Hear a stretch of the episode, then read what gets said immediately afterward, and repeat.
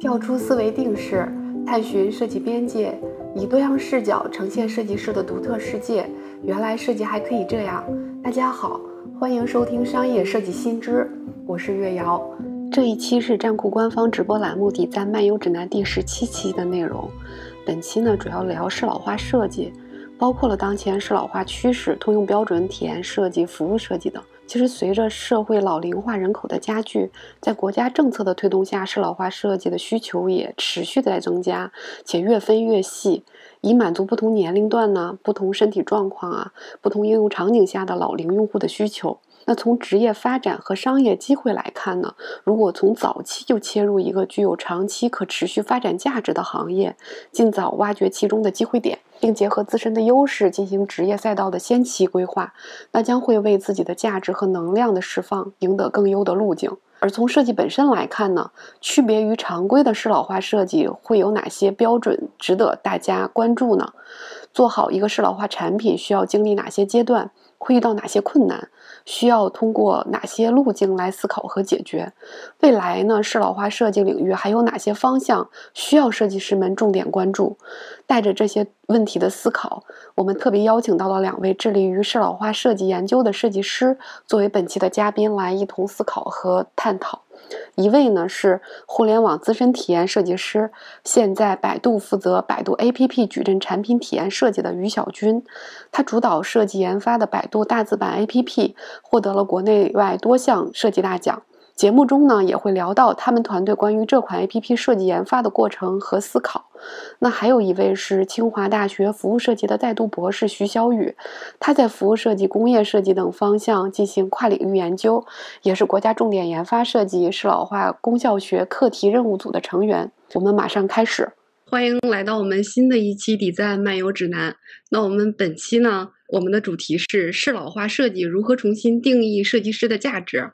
呃，常规的介绍一下我们这个专栏啊。那底赞漫游指南呢，是我们新近推出的一档。对谈形式的直播节目，那我们会邀请行业代表，嗯，商业、学术及媒体等不同角度的话题相关的嘉宾嘛，然后就行业当前的趋势和热议话题展开讨论。那每期呢都会通过站酷漫谈视频号进行直播，后续呢我们也会将经常讨论的这些内容点形成一些话题短视频，在多平台进行分发。那欢迎大家来关注啊，那一起我们就我们感兴趣的话题来聊天和讨论。那我们为什么要有这样的一个话题呢？是因为现在人龄人口老龄化是不可逆的一个趋势嘛？那面对日益严重的这种老龄化的问题，其实养老问题正面临着一个新的挑战。所以伴随着这种科技啊、文化呀这种迅速发展，以及老年群体这种需求的多元化，那老年设计的这种新的形态就。应势而生了，所以那未来对于适老化设计的要求也会越来越多。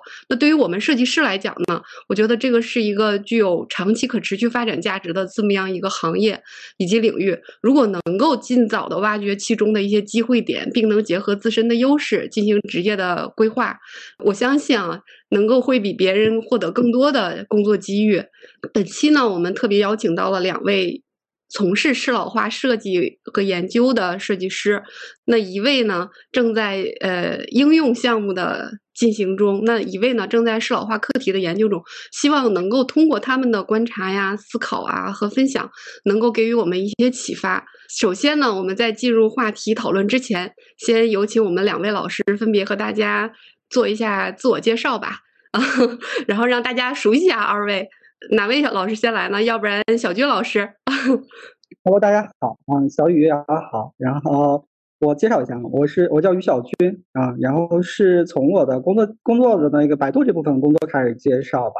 我其呃我是二零一二年加入了百度啊，其实一直在做用户体验设计这块，然后也是我们设计圈内通常认为的这个 U 差。UI 和 UE 的这样的一个职能，其实，在百度内部有三段的那个工作经历。然后第一段是叫负责的一个叫 Set App 这样一个项目。然后其实从名字就可以啊看出来，这个产品其实服务于 PC 站长的这样的一个项目。它其实 Set 部分其实代表 PC，然后 App 这边就是移动化的这个方向。就是当时是把 PC 的一些页呃页面转码到移动设备上来，然后也是整个这个移动互联网发展的一个初期的一个阶段。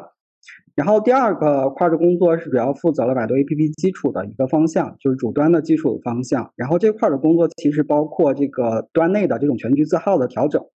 然后其实也跟我们后边的这种大字和适老化的一些方向，其实初期是有关系的。然后到全局的大 k 模式和夜间模式的一些设置的一些功能，然后包括全局通用组件，然后以及通用标准的规则的制定，然后这是主端方向的这样的一些工作。然后第三个部分是负责了两款矩阵产品。然后第一版啊，第一个产品是百度 APP 的极速版，它其实面向的是下沉市场的用户。然后第二块就是我们要重点介绍的，今天可能是百度 APP 的大字版，它面向于中老年用户群体的这样一个产品。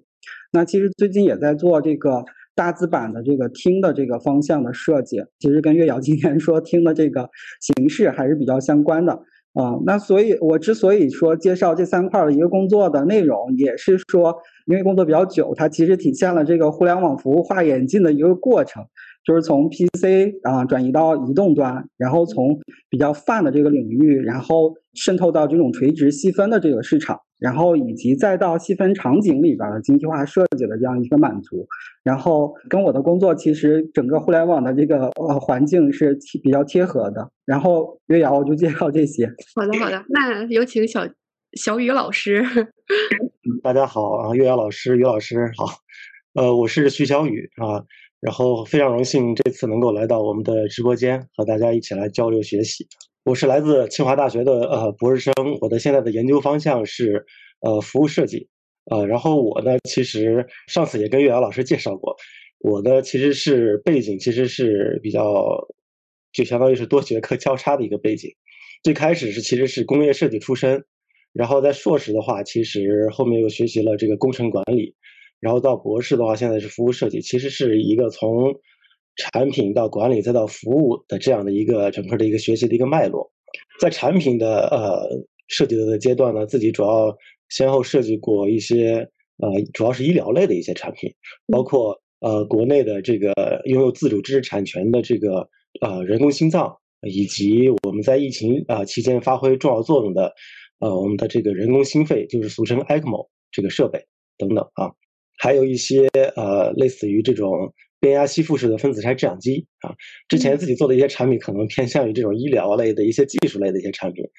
然后后面为什么要自己突然要后面转向这个服务学习呢？其实主要原因在于自己也认识到了，产品它给人们服务其实只是其中的呃一部分啊，可能是一面，然后更多的其实也有这种人带来的这种服务。将这个产品的这个服务进行一个延伸，所以说自己当时也在思考，如何能更好的给人带来服务呢？这个嘛就需要让产品和这个人去相结合，所以说自己毅然决然的在这个博士期间，然后投身到了这个服务设计和服务研究的这个领域。然后在这个服务研究领域的期间呢，自己主要的其实是在从事这个公共服务这一块的一些研究。包括有一些呃，我们今天这个话题里聊到这个适老化的这个课题，以及呃慢性病的啊一些课题，以及一些社区服务等等的这些呃课题等等啊。嗯。然后今天这个适老化这个课题，我也是特别希望能够借这个机会，然后跟于老师这边来请教学习一下，对于产品啊，包括体验啊这些这些方面，然后也希望然后能够利用这个机会吧，然后能碰撞出刚才玉瑶老师也说碰撞出一些火花。好，我就介绍到这里，谢谢。啊，两位老师太谦虚了。对，刚才小雨老师也也介绍了，因为他的经历还还蛮有趣的，就是原来是做工业产品设计的，然后现在做服务设计，然后呢，现在他更多的可能会去在适老化呃国家标准这一块儿，他会去再再做一个深入的研究。那后边我们会在探讨的过程中，他会给我们介绍。那那我我特别想问问两位老师啊，就是大家都在适老化这边。有过很多的这种经验累积，那做的也比较，其实比较早，而且现在国内呢做适老化这块儿还还没有那么白热化，对，所以那当前适老化在设计领域有哪些最值得关注的方向呢？能不能二位老师给介绍一下？小雨先来，好 的好的，那就我那我就先先简单的呃说一下我的一个想法，不好意思，我那个今有点感冒，这个说话可能有点不是很清楚啊。抱歉。声音听着还好，还好。嗯嗯，对，就就聊一聊吧，就是分别解决了就是老年人群的哪些痛点啊，哪些需求啊？嗯。刚才您提到那个适老化设计领域有哪些关注的这个方向？对，其实因为我是在在这个适老化这个课题里面，其实也在也在思考这个问题。然后在前期的研究的时候，其实我们的适老化的设计其实一定是针对于我们呃老人的一个他的一个真实的一个需求来展开的。所以这里就不得不提到一个，就是老年人的一个需求。这个需求的话，其实就是怎么说呢？它是一个动态变化的，它的一个动态变化呈现在一个什么样的一个状态呢？就是和老人的这种生理、心理的一个它的一个一个差异是有直观关系的。比如说，这个老人他他的身体出现一些衰退了以后，他可能有一些一些需求，可能我需要一个拐杖啊什么的。然后，当老人如果他进一步衰退，他自己都没法行走了，他可能需要别人推着他坐一个轮椅。然后再再到往后的话，他的身体再进行一个衰退，他可能都已经卧床了，就需要别人的一个照顾。但是这个需求其实就是一个健康老人他可能不需要的。所以说，刚才我们说到适老化的设计的时候，一定要就是能够理解到一个需求的话，它其实是伴随着老人的一个动态的一个一个生命周期的一个过程而进行的，啊，所以说这里面必须要提到就是几个关键的一个阶段，第一个就是啊老人的一个健康活力的一个退休阶段，在这个阶段呢，老人其实和正常的我们啊中年人或青年人，他的其实是没有任何区别的，只不过他退休了，他有了大部分的一个时间而已啊。然后再往后呢，可能到一个什么借助的一个阶段，借助阶段就需要通过器具、助行的一些设备来辅助他达到他自己的一个一个一个一个需求。然后再往后的话，可能是一个借护的一个阶段，就产品可能都已经没法完满满足他的一个需求了，可能需要一些专人的一些帮助或照护来实现他的一个需求。以及再到最后的话，可能就是一个完全的一个临终的一个阶段。这个阶段的话，可能。他自己其实就是一个濒临死亡的一个过程了，在这个过程中，他其实也是有一些需求的，他也希望能够走的一些最有尊严一些等等啊。所以说，我们刚才提到了这几个关键的阶段，其实就是我们是老化设计应该理解的它的一个关键的一个场景，其实是。然后再往后，其实我在思考的话，我们适老化设计其实。在满足这些老年人不同的生理和心理需求的时候，其实我在想，它设计最终呈现的形式，我其实认为是有四种形式。其实也就是刚才您说的那个是是老化设计领域有哪些值得关注的方向，我可能理解是它有四种类型，可能是第一种类型就是我们说的人给他提供服务的时候，他的一个适老化设计该如何设计；第二个就是这个产品给他提供适老化服务的时候，它的一个产品该怎么进行适老化设计。还有一个就是环境，这个环境给它提供适老化的服务的时候，这个环境应该怎么样被设计？还有另外一个就是第四个就是信息，这个信息给老人提供这个适老化服务的时候，这个信息应该怎样被重新重构、重新被设计？所以说，刚才在听到您这个问题的时候，我其实是也结合自己原来的一些呃课题一些研究，我我认为这四个方面其实是应该被重点关注的。这四个方面可能会比稍微比较大。它没有落实到具体的健康或者是衣食住行等等那些它的一个需求层面，但是我认为它是一个最终一个交付的一个形态。我认为从这个方向，其实反过来也可以去联系实际的需求去，然后帮助我们去理解我们的适老化产品、适老化环境、适老化信息以及适老化的一些服务该怎样去去去去做啊。然后再进一步去说的话，比如说适老化的一些产品，它其实就包括我们可以理解到的一些拐杖啊。我们的拐杖，他们在做设计的时候，可能就有一些其他的功能一些集成了，比如说拐杖变成了一个手电筒，一个照明的，有这样的设计。然后这拐杖可能会变成一个折叠的一个椅子，在老人出行的时候想坐一下，他可以坐；或者说它变成了一把雨伞，在下雨的时候，它这个拐杖可以变成个雨伞。这个其实就是一个适老化设计的一个非常典型的一些案例。这是产品其中的一个拐杖，还有包括一些其他的一些扶手等等。然后，比如说老人在如厕的时候，他其实因为他如厕的时间久了以后，他可能起起的一个起身的时候会有一些眩晕，他很容易摔倒，所以说也会考虑他这个需求的时候，会有一些扶手的一些设计，安全扶手的一些设计，以及在再往后去考虑他在洗澡的时候，其实是老人他自己机能的衰退，他没法长期的站立，所以说它这个产品是不是能解决老人这个洗澡的时候这个站立的问题，会变成一个坐着洗澡。变成一个洗澡的一个椅等等。再进一步，有一些老人如果是想沐浴，我是不是可以有一种避免老人摔倒的一种沐浴的一种浴缸的一种形式等等啊？所以说这个产品的话，其实围绕老人的真实需求的话，其实我觉得可以有很多五花八门的一些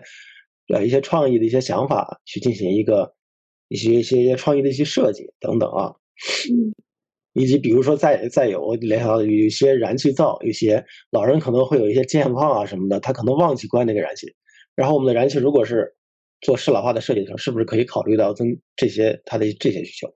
做一些定时的一些呃关闭或者报警等等的这些一些一些功能，以及我们还有一些智能家居的这些设计，是帮助老人可能避免他。啊，他因为他行动不便嘛，可以帮助他进行一些语音的控制啊，等等，帮助他不用下床就进行一些操作等等。所以说，在产品这块儿，我认为是就是目前我们可能比较大众接触比较多的一些适老化设计的一些领域，在产品这一层面啊，在环境这一层面，其实我也在考虑，其实也有一些适老化设计的一些方向，也是供我们设计师可以去参考去理解的。环境这块的话，无非也就是一些我们理解的这个无障碍的一些设计。比如说，我们的老年人他要出行，然后他出行的话，如果这个门有一个很高的门槛他自己本身自己推着轮椅，他其实是无法逾越那个门槛。所以说，他在整个的一个从家庭到他楼栋到他的一个小区社区的一个整个过程中，是不是存在这些无障碍的一些设计？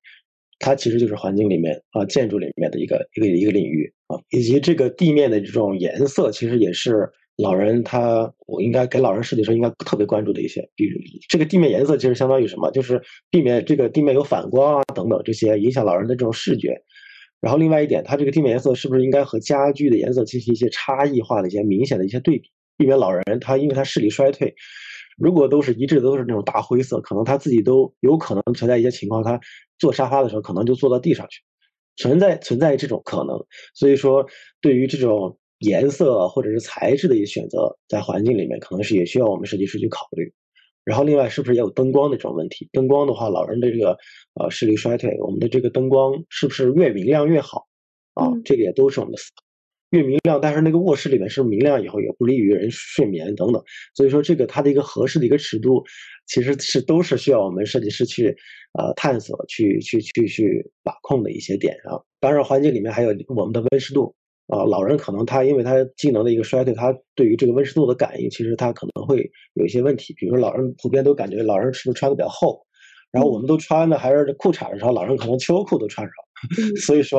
啊，针对这种问题，我们设计师应该怎么去设计？以及 我们都知道，老人身上其实是有老人味道的，但是老人他自己闻不出来的，因为他嗅觉可能也出现衰退。嗯，所以说，在这个通风的这些设计的时候，我们应该主动怎么样去控制？我觉得这些可能也是一个思路啊，就是一些一些一些点，这些这个是第二个相应的环境，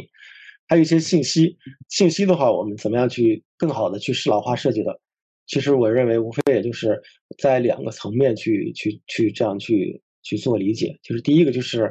改变，就是相当于让这个东西更好用一些啊，信息啊，因为它信息其实我认为信息是没法直接和给人提供服务的。信息必须是依依托一个物，要么依托一个环境，要么依托一个人来给他提供服务。信息是没法直接给你提供服务的。所以说，这些依托在物、环境或者人的这个身上的时候，它怎么变得更好用？这个是我们设计师应该思考啊。比如说，我们就是于老师，他今天给我们带来分享这个呃百度这个大字版等等这些，其实他们也是在将这个产品做得更好用，这个让这个信息交互的更，其实目的是更准确一些，让老人这个。感官这个衰退的情况下，能更让这个信息更准确的传递他的这个老人自身啊，所以说，比如说有一些这个我们字体放大啊，还有一些语音播报等等这些一些一相关的一些设计啊等等，还有一些就是呃一些简化流程，一些比如说老人他也要有购物的这种活动啊，但是如果是按我们这种年年轻人或者去理解，觉得这没什么困难，但是有一些老人他可能因为他相对来说他接受一些新的东西，他稍微有一些慢，所以说。对有一些流程来说比较复杂来说，他可能就会觉得他自己无法去理解或者无法去操作，所以说有些流程上可能会有一些简化的一些设计等等，然后还有一些包括呃一键的一些什么，比如说一键打车、一键订票啊等等的一些一些一些直观的一些更为一些一些简化的一些设计等等，可能都会啊针对我们老年群体进行一些相关的一些适老化的一些考量啊，这个可能也就是适老的一些包容性的一些考虑。然后另外一个层面，我觉得刚才第一个说的就是怎么让它更好用，第二个就是呃让它更会用这个东西。更会用的话，我觉得就是对于信息来说的话，这个东西其实还是。得依托于产品物或者人来给他，让他辅助他更好的去理解，这样这个信息怎么被使用。然后目前其实我也了解到有一些是呃依托于呃我们的一些一些实体的一些呃一些，比如说移动啊、电信啊、联通啊等等，他们这个实体店，然后他们会有一些专门的这么一个服务，就是给这老年人教他使用一些什么样的一个 APP，什么样的什么样的一个软件等等啊。这个是其实，在社区服务里面有这项服务，就是来帮助老年人使用电子产品啊。然后呢，我们企业的时候，其实也在怎么说呢？我们企业是不是也也会在考虑，是不是有一些专专门的一些热线来帮助老人来来进行这种使用的这种咨询啊？也有这种啊。所以说，对，针对于服务的话，其实针对于这个信息的一个这样的一个，就是一个让它更好，让它更会用。我觉得是这两方面的一个一个一个设计的一个一个方向，可以值得我们设计师去思考。啊，然后另外一个最后一个就是就是我现在其实比较关注的一个点就是这个，呃，人提供服务的一个设计，就是我们适老化设计里面人提供的这个服务如何被设计，其实这个是我觉得是其实是有很多呃理论的一个欠缺，以及有很多不确定性的一个东西，所以说这块儿有很多呃需要被去研究去发掘啊，比如说我们老年人在呃未来养老过程中可能会有一些人提供的一些。膳食的一些服务，以及呃生活照料的一些服务，还有一些帮你清洁洗澡的一些清洁卫生的服务，以及还有一些专业医疗的一些服务，包括还有一些他卧床以后可能会涉及到的一些生理的一些、心理的一些、精神的一些支持的一些服务，啊，以及或者是一些文化体育娱乐，还有最终他临终关怀的一些安宁疗护的一些服务等等，这些东西其实是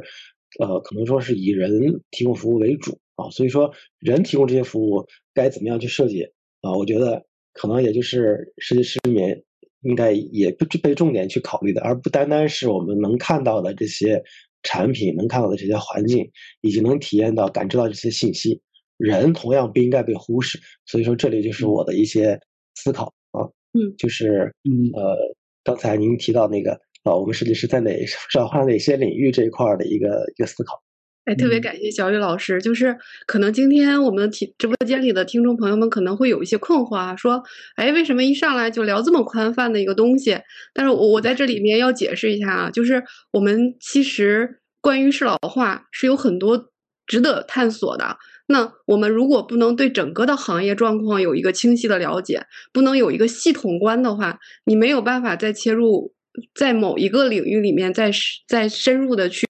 钻研，或者是你能有产出结果的。所以，其实今天我们为什么邀请到两位老师啊？就是他们是各有特点的。嗯，就像小雨老师呢，他可能会更多的是从国家层面，会从这种大的系统、系统大系统的角度，这种生态系统下面会去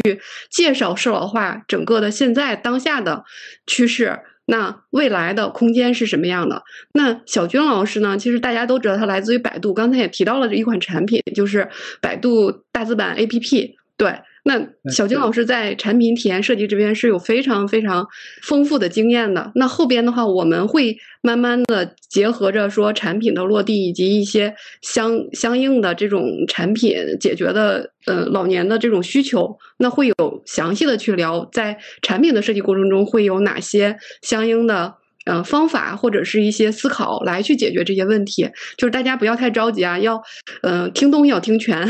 我建议就是说，嗯要有大的系统观，然后再再去深入到细节，可能会。对你未来会更有帮助。刚才其实，呃，小雨老师聊的聊到，尤其聊到信息那块儿，小军老师连连点头啊，就特别深有感触。因为，因为咱们的那款产品其实就是在很多层面上解决信息这块的问题。那下面就是请小小军老师你给介绍一下。好的啊，因为刚才小雨老师其实从服务的这个顶层视角上面去提了很多这个新的方向的点。那其实刚才呃也说到了，就是百度这边大字版，它其实我们在做大字版之前，有雅儿啊或设计的同学，其实做了很多的调研的一些工作，然后包括一些官方的一些数据，然后可能对我们的产品设计会有一些指导或帮助。然后我们当时看了一下数据，就是呃包括政府的工作报告里边反馈的一些数据，就是五点九亿的中老年人口。然后还有二点六四亿的老年人口，其实是我们要服务这里边的一部分人，因为我们做互联网的这块的这个适老化的服务，起码他得能拿起手机来去使用，所以不是所有的全部的人，可能嗯，刚才小雨老师那边后面那部分的人群可能就不会涉及到这块。那所以从国内的这个情况来说，啊，我们其实是在二一年的时候上线的这个百度 APP 大字版。那其实国内这块儿，呃，国家这块儿也有相应的一些要求。其实，在二一年的四月份，就是中国互联网协会这边其实发布了移动互联网应用 APP 是通用的设计规范。然后这个才是国内设计就移动设计相关的第一份的这种呃国标的一个标准吧啊，因为之前我们在做啊大字版的时候，其实是没有相关的设计呃设计标准去参考的，这也是我们设计师遇到的一个最大的问题。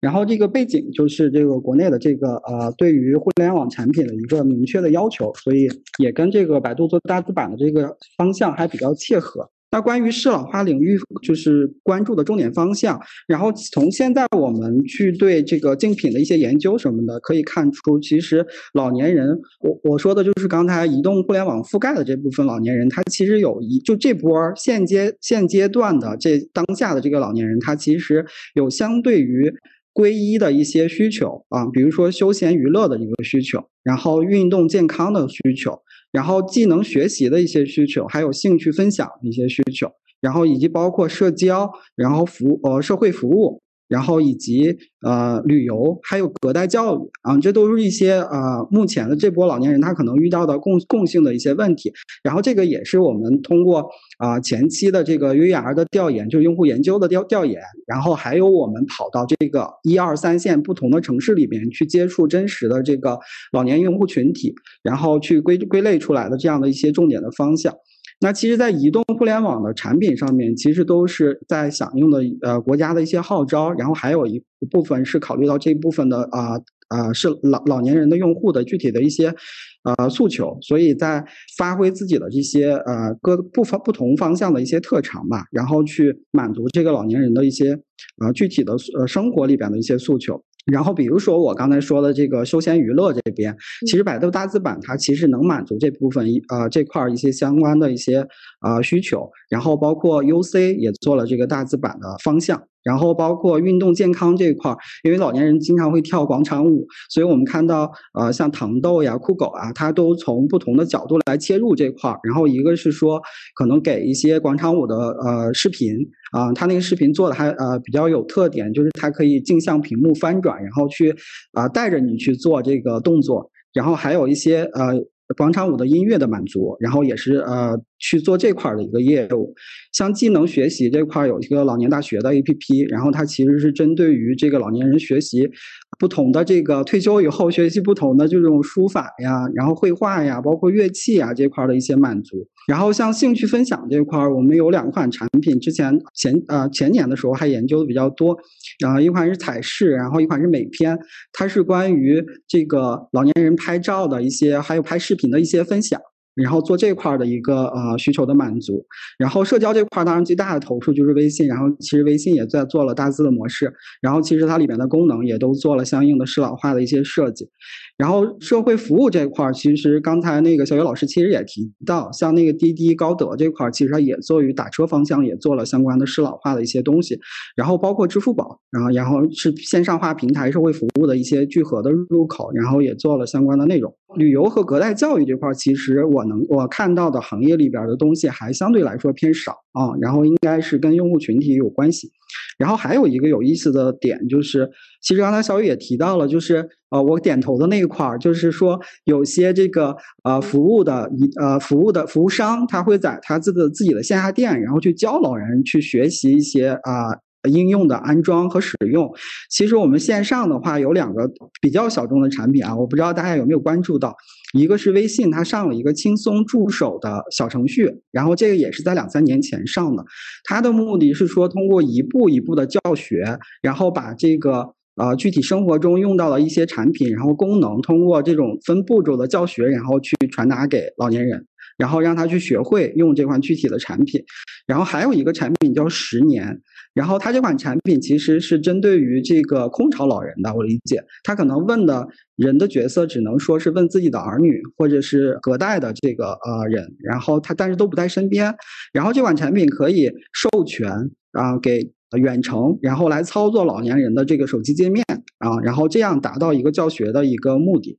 所以从这个移动互联网方向上面，这个领域其实看起来是大家都是在这个响应国家号召，或者是占领这块市场，然后去做发力，然后去满足老年人的一些诉求。我的介绍就是这些。嗯，对，因为现在市老啊，其实包括乡村啊、乡建啊，然后文旅啊，其实这块都特别热。因为这一块的话，其实。刚才两位老师也介绍了，有这么多的这种需求和应用场景，其实未来结合着是有很多的这种商业项目的空间的。对，就是但凡其实你抓住一个点、一个方向的话，你要去深入的挖掘，能够把这个呃需求能够满足了，我相信你一定会在这个地方有所成就的。这个。是为什么我们要做这一期这样的节目？因为之前跟小雨老师聊的时候，我们聊到了很多点，都隐约的觉得啊，这就是一片蓝海啊！就赶紧说，如果说真的有设计师有有创业意愿的，哪怕你跨行业，或者是你嗯能够去切入到这个领域里面去做，你不做设计，你去做服务，以及你服务加设计，以及你纯设计，其实都是有很多很多的一些空间的，所以。真的，这个如果大家能够感兴趣，继续听下去的话，我相信你今天一定会有收获的。那刚才两位老师都分别从我们这个整个的现在的一个趋势，然后还有面向的这种市场的需求空间，大概有哪些做了一些介绍。对，两位老师就是关于相关政策，刚才其实小军老师也有也有介绍，就是大家都知道养老这块儿现在是不是有标准？那个，要不然小雨老师帮介绍一下，就关于养老这块儿现在。国内的相关政策和国内国际的标准是什么样的？对，就是可能方便我们在做相关的项目或者是在做设计的时候，会考虑到说有哪些的相关标准。呃，好的，就是养老的话，其实因为我是其实主要是呃面向这个服务的这个一个研究，所以说针对养老服务呃标准这块我比较清楚，然后可能有一些其他的一些标准，可能我也就。不敢 这么确切的去去表述了啊。关于养老服务标准的话，这块儿的话，一个一个一个结论就是，目前就是相当于是是主要集中在地方标准，在地方上有各样各种各样的一个地方标准，关于养老服务的一些相关的啊，包括机构养老等等啊。但是目前我国没有关于养老服务的一个国家的一个标准。服务的话，其实它主要其实是在标准里面呈现的形式，包括于服务的一个清单。以及一种服务的一种评价方法，以及服务的这种配置的一种资源的一种配置方法等等啊，对于这些目前国家标准都是欠缺的，所以说这也就是一个一个问题吧啊。我们现在社区养老其实呃，以及包括我们现在呃社区养老吧，就是已经变成了国家一个主推的一个方向啊。所以说呃，但是由于标准的一个欠缺，国家标准的一些欠缺。啊，所以说并没有形成一个相对于来说是一个国家一个统一致步调的这样的一个一个举措啊，都是每个地方有一些显著性的一些因地制宜的一些东西在这边。所以说，关于我们的养老的话，社区养老这一块的话，其实是还有很大的一个问题，主要集中。其实我在想的是，主要集中在几块儿。第一个就是老年人的需求这块，它不是很明确啊，并没有研究或者标准去定义出老人的需求到底是有哪些。大家都知道，老人有吃喝吃喝玩乐的需求，对，但是标准没有给他定义出来，没有定义出来以后，就以至于有些机构给他提供服务的时候，我不知道我该提供哪些服务。所以说，就第二个问题就是服务机构的这个提供的这个边界，提供服务的边界不明确，很多都是人家我要一个什么服务，你一个定制化，它这个价格也不好确定，没法标准化，所以说带来这样的一个问题。再往后延伸的话，就是也没有评价的一种方法。没有一个完备的一种评价方法，就是说我这个服务，我养老这种服务，我这个方法到底是这个服务提供的质量怎么样啊，或者是体验到底是怎么样，它合不合格？目前其实这一块也是欠缺的。再往后的话，其实也是关于这个服务的一个养老服务的一个生态这一块。生态这一块的话，其实也就是说，呃，我们现在这种服务体呃养老服务的这种机构或者是组织，它其实存在一个很大的问题，就是它生存是很困难，它其实是没法去保持他自己的一个自我造血。原因在于什么？原因在于就是刚才我提到的那个，第一是需求不明确，第二是它服务边界不明确，导致了它的一个服务价格呢有些虚高，或者说是怎么说，就是这个价格偏高啊，这个用户老人他难以接受或支撑他自己这个消费啊，以至于这个服务提供商呢自己没法持续的去盈利。当然这个问题其实背后更更深思考的话，其实呃可以理解，这个养老其实它有双重的一个属性。这个养老服务其实一方面，其实它是一种商业的一种服务，在这儿有这个属性的；另一方面，其实它也是一种公益的一种服务在在里面。所以说，它这个定价其实是一个呃挺大的一个一个一个一个学问在这块儿。定价低了以后，这个机构它自己没法自己去维持它自己的一个生存的一个需要。目前我国养老的这些种种的这些问题啊，所以说这也是因为相关标准欠缺啊，可能会啊直接。呃，其实不也不不能跟这么理解啊，应该是国家标准的一个制定，应该会解决相关的这些问题。嗯，是这样的一个。你现在参与的项目就是在做这个工作，就是国内的这个标准的界定。对对对，目前其实这一块我在做这个课题，就是一个国家的一个重点研发计划，这块就是科技部的那个国家的这个质量体系的一个重点专项啊，它里面提出的，然后它的目的其实就在于去。成体系化的去去研究啊，目前我们国家养老相关的这些需要通过标准去解决的这些问题啊，把它定义清楚，然后另外通过标准怎么去解决，把它说清楚，是这样的。特别期待啊，呃，大概这个标准什么时候能落地啊？标准的话，其实它毕竟它有一个它一个申报的一个年限，就是应该得至少得两三年之后可能会。有一个结果，要 自己申申请，对它它有一定的周期，还有评审，对对，嗯，呃，标准的一个申报其实是很难的，它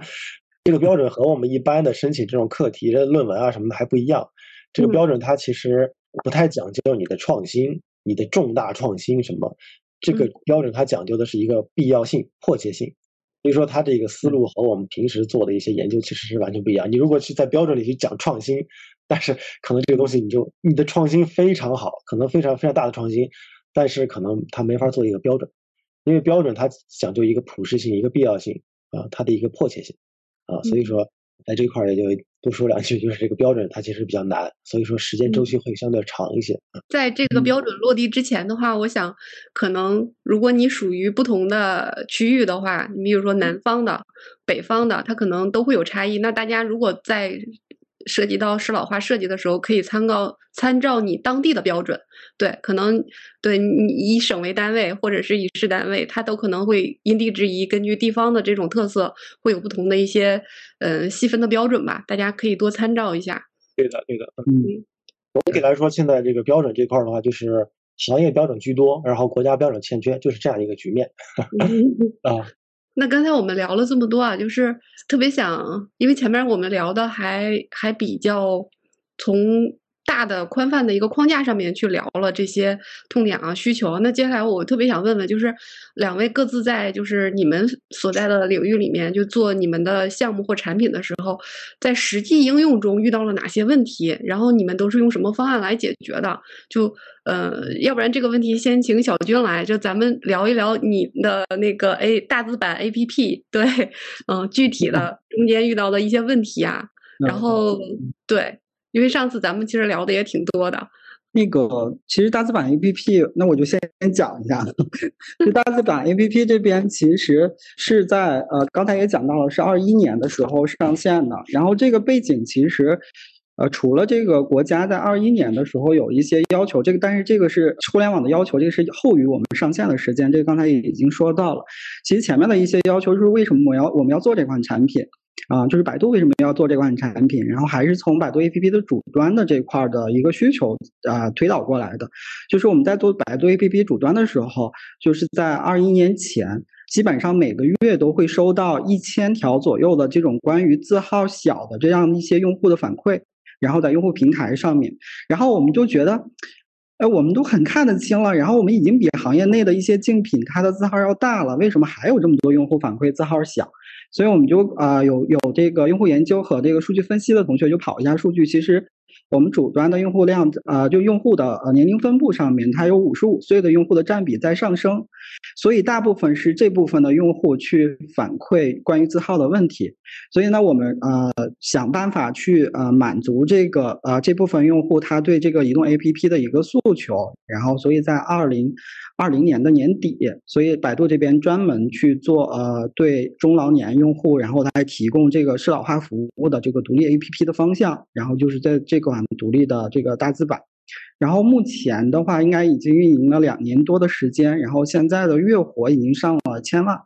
啊，然后之前呃，其实我的那个个人介绍其实也重点介绍了一下百度大啊大字版，它其实在国内和国际上面都其实获得了多个奖项啊，但也不是说 做广告，只是说我们今天的话题正好是这个方向，然后也包括其实获得的奖项也包括站酷这边其实大去年的这个大设计金奖，然后也是大大字版的。对，然后它其实也体现了说这个全社会其实对啊中国老龄化啊问题的这个重视程度，所以是这样的一个背景吧。然后刚才也说到，就是我们可能会遇到的，就是体验设计上会遇到的一些问题，是吧？啊啊，是是有这块的问题吧？啊，对对对，就是可以可以跟我们介绍一下，就是比如说他刚才你也前面介绍的时候简单聊过，就是说他解决了呃老年用户的一些痛点。比如说看，比如说听，然后包括其实我觉得百度更擅长的是搜索嘛，那可能在搜索这边你们也是做了相相应的一些工作的，对。那具体这些在设计的过程中你们是怎么落地的？就特别想听一听，嗯。了解啊。然后其实我也听了这个这个小玉老师之前的一个采访，然后就是说一款移动产品的。这个成功成功，它其实设计原则上面的一些问题，比如说它有一些需要有以用户为中心的一些功能，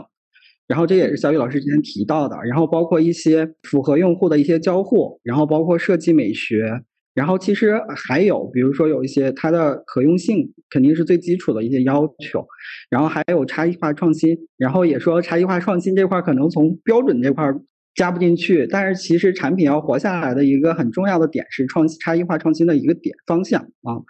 然后其实百度大字版这块儿，嗯，公司投入的人力还是比较多的。然后我们角色还比较健全，就是包括产品研发、然后设计、然后用户研究、数据分析，然后以及用户测试，然后其实多角色的都高度的参与到这款产品设计中来啊。前期的话。那其实从啊设计上面，我可能重要的介绍三个方向、三个点吧。一个是从产品功能，还有一个是从可用性上面，然后还有一个创新性上面，然后去说一下。然后对，可能会有点多呀。然后有有有有可以随时打的我。没关系，您随意聊。然后中间小雨老师，你有任何问题，你你可以直接问小军老师。我就多多向于老师学习学习。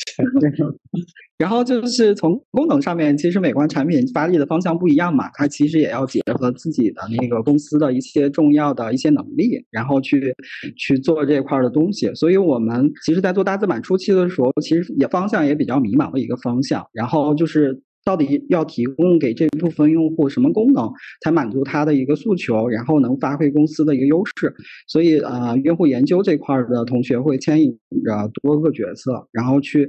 前期做了好多这种抽样数据的调研，然后包括我刚才说的，就是我们会下沉到一二三线城市去接触真实的这种用户，然后去访谈，然后也把用户请到公司里面来做一些深访，然后通过这样一些。调研的一些方法吧，然后去确定他这个老年用户的这些诉求。其实诉求我刚才也讲到，我们提得出的结论就是刚才说的，比如说休闲娱乐啊，然后运动健康啊，技能学习啊，这样一些方向。嗯，那百度这边其实自身的优势就是两个，一个是信息服务分发的这样的一个优势。然后去呃分发一些资讯，然后还有一个呃就是视频的一些内容，然后还有一个啊其实有三块啊，然后最重要的一块我先提 就是搜索这部分。啊，其实搜索这部分主要是满足这个就是信息获取啊这块的一个能力，然后还有信息分发，刚才介绍过了，还有一些百度也其实很早之前在做一些 AI 技术的一些能力，然后包括这个语音的输入，然后我们坚持把。主端上把语音输入放在中间的比较重要的位置，然后其实也是满足这个老年用户和啊年轻就是比较。低低年龄的用户的这部分的诉求，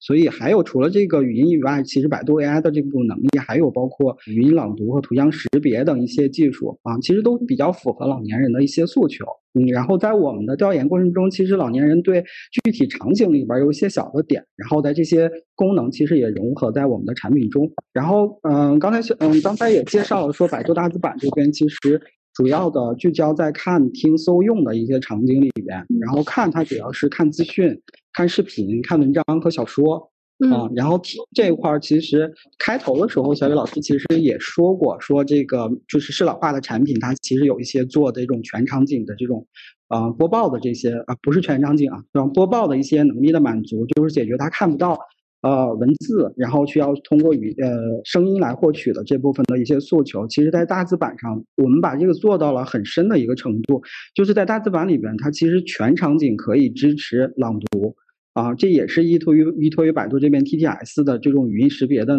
呃文字转语音的识别的这样一些能力，包括我们的这个分发的这个资讯，就文字的这个单条的信息，然后我们可以把它播报出来。然后还有我们的这个搜索结果，然后其实我们也可以播报出来，等等的一些呃场景吧，就比如小说，我们也可以把它给播出来。所以这个全场景其实实现了一个播的这个能力。而且这块有一个比较有意思的点，就是我们其实上了这个啊，因为刚才说有一些老人是空巢老人嘛，就是子女可能不在身边，然后我们上了一个功能，就是识别。十句话或者几句话的这个能力，然后把这个声纹解析出来，然后你以后所有产品内的朗读声音都是这个人给你朗读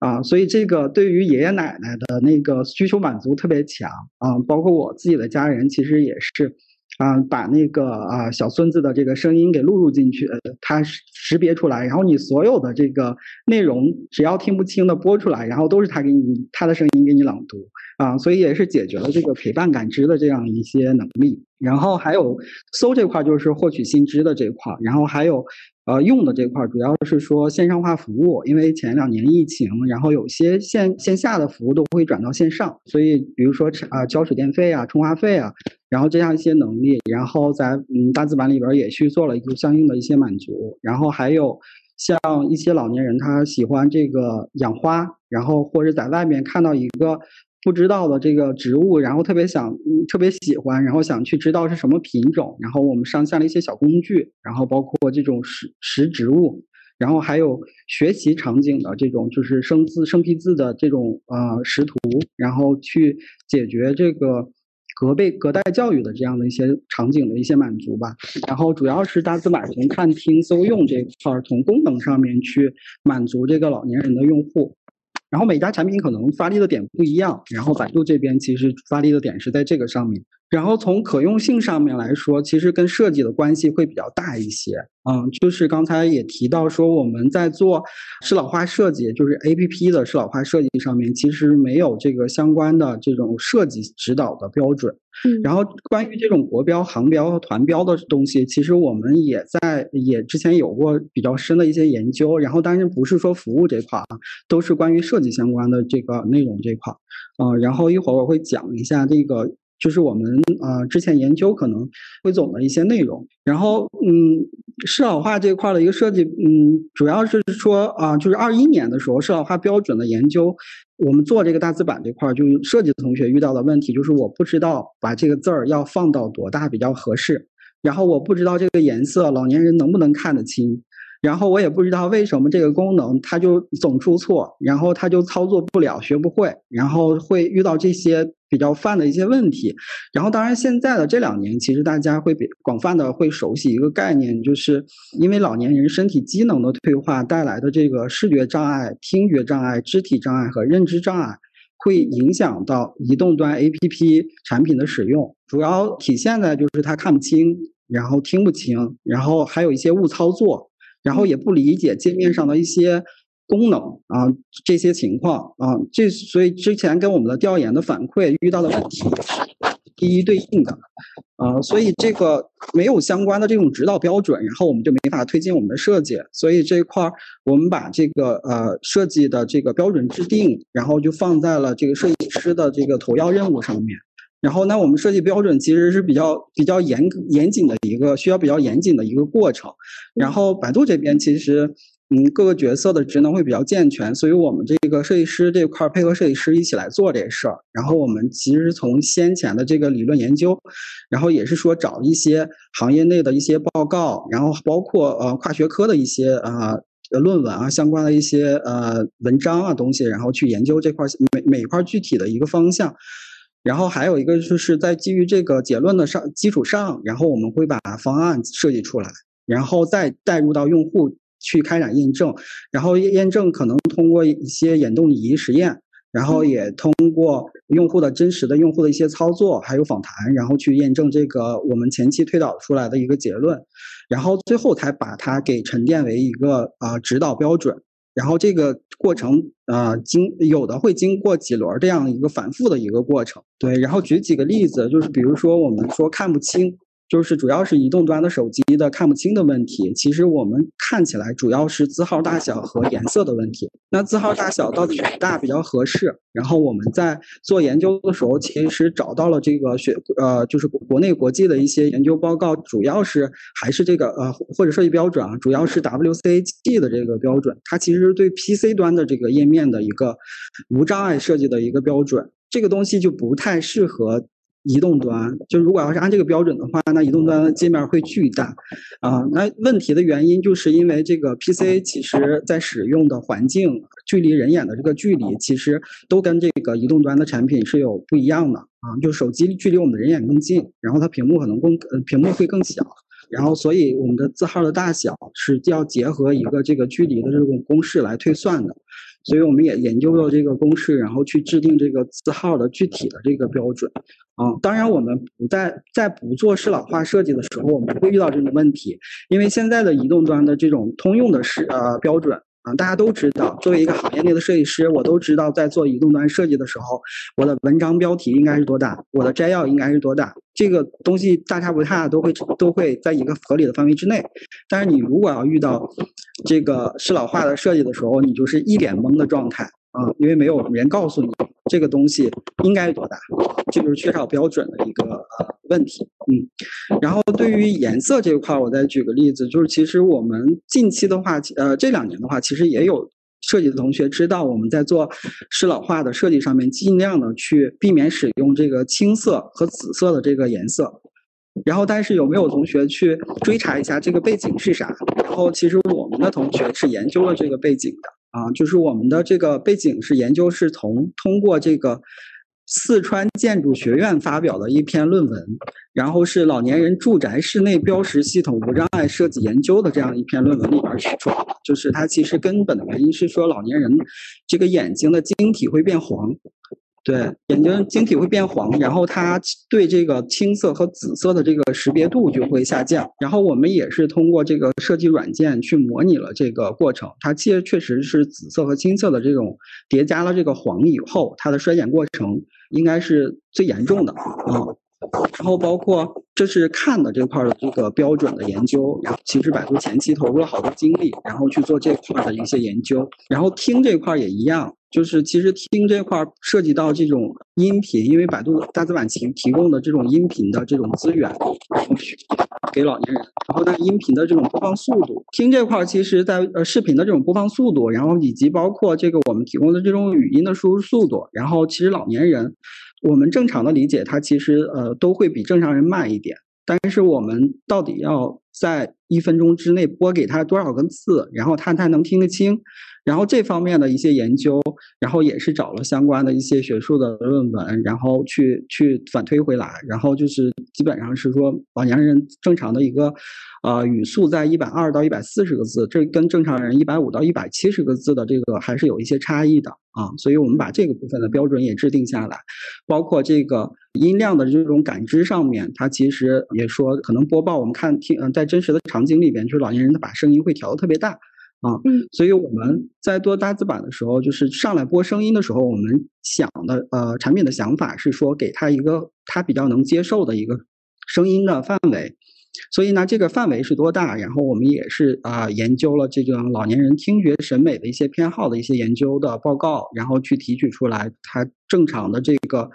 理想的识别区应该在六十五到七十五分贝的这样一个场呃范围之内。然后包括误操作这个问题，就是在触控面积上面。然后其实我们在看到，就老年人使用手机跟啊正常用户使用手机其实不一样的，他一般手机放的很远，然后去双手操作。对，所以就是我们去看这个拇指操作和食指操作，对移动端设备上面它的点击区域的大小的标准到底是多大？然后以及说这个手势操作上面，然后我们的滑动、点击和移动的范围，然后需要有明确的这种标准。嗯，当然我们在做大字版的时候，这些都是没有。具体的标准，然后我们每一每做一步的话，都会遇到一个问题，所以我们是一步一步这样过来的，然后把每一项的标准都给制定下来，啊，对，然后作为指导我们的这个设计。然后在二一年的时候，我们也是说，因为正好是说那个就是嗯，国家出台了一些相关的政策，是要求这个互联网做这个适老化设计，所以我们把这个。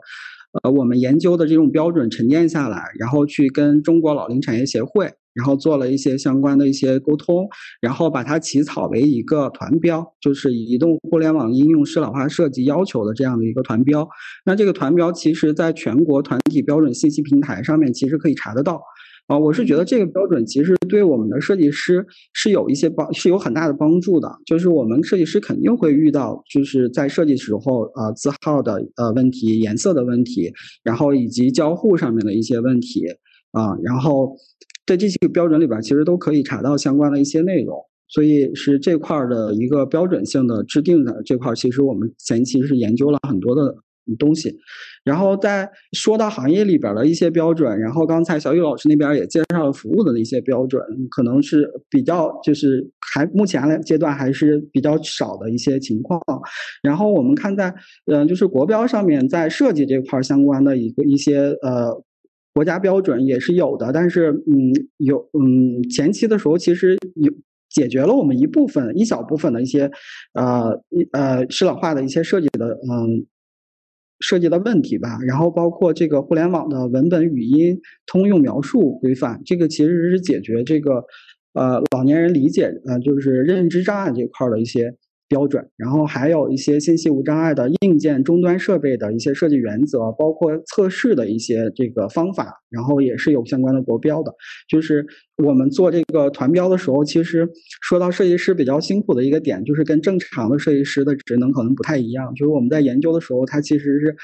跨了各个学科去研究这个相关的标准，然后也去写这个团标的时候是学习了各种国标、行标的一些内容，然后包括标准格式，然后去制定呃去写撰写这个呃团标的一些标准。所以这个做适老化设计这一块，设计师他其实投入的这个精力还有呃。方向还是还是跟正常的不不是特别一样的一个情况，然后主要介绍这些吧啊，我们自己的产品这块。刚才小宁老师呃，就是介绍了这么多，有很多细节性的工作。然后刚才他也提到了跨学科，你就是你聊的过程中，我也发现了，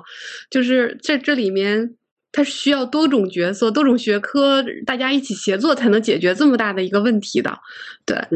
那我那我问题想抛给小雨老师啊，我特别想问问小雨老师，就是因为其实你在做这种大的政策标准的时候，那肯定也涉及到项目组里面有各种类型的、各种专业领域的专家。那那你再去组织这些专家做做这种跨学科、多专业的协同的时候，那去。是如何组织项目的相关角色一起共创，实现跨学科协作的？呃，好的，这个其实，在我们的一个课题或者任务之下呢，其实是肯定是有不同各种各样的一种角色的时候啊，或者是学科背景的这种人员，大家一起协同去完成一个任务。在目前服务的相关的课题的背景下呢，其实，呃，这个问题其实相对来说比较好解决，因为大家。呃，研究领域相当于是怎么说，就是分割的相对来说比较清楚啊。课题的任务设置其实相对来说是划分的边界其实画的比较清楚。如果划分不清楚，可能会存在一种怎么说，就说沟通起来会容会会会耗费时间，以及大家怎么说可能会出现一些相关的问题。但是在设计的时候，在产品设计的时候，其实我经常遇到这样的问题。在产品的设计阶段啊，经常遇到这样，就是因为之前就是我是从事那个一些医疗器械的一些设计，那个设计的话，其实就是呃包括我们工业设计，包括那个机械设计，然后包括一些电磁、一些仿真的设计、流体力学的一些专业。啊，还有一些医学背景的一些一些人员啊，我们共同来来来一起来来来去做做一个事儿，就是把这个啊这个人工心脏啊这个产品给它搞出来，或者是把这个人工心肺这个东西给搞出来。那个的话，相对来说大家是啊，在一个团队下面是各个不同学科背景的人都在共同在 交织在一起。那会儿的时候，我其实有个感悟，就是怎么说，就是。呃，每一个人都是一个开放包容的一个心态啊，从内心第一步是心态是开放包容，我不懂的，我是我是立刻我就要去请教啊，嗯，